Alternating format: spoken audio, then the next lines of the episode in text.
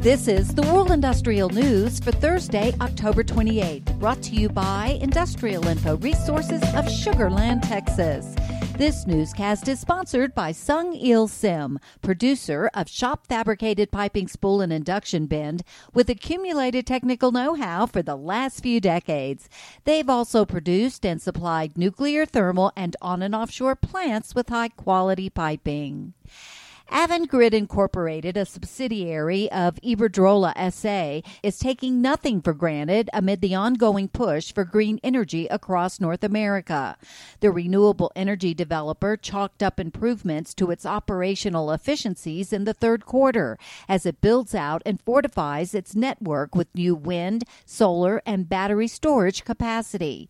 Industrial Info is tracking about $9 billion worth of active U.S. projects involving Avangrid more than $2 billion of which is attributed to projects nearing or under construction.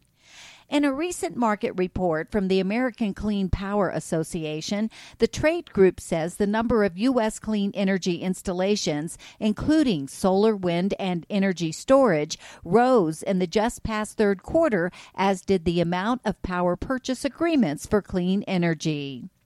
Saipem has a strong track record in the execution of major oil and gas projects. The engineering, procurement, and construction company is active in multiple projects, both onshore and offshore in Middle Eastern countries. Last year, Saipem signed a 12 year agreement with Saudi Aramco for onshore engineering and construction activities. And Egypt's chemical processing industry witnessed steady growth last year despite the COVID 19 19 pandemic, and it continues to grow. The country produces many chemicals with major focus on olefins and fertilizers. These attributes are attracting international investors looking for good opportunities in the country.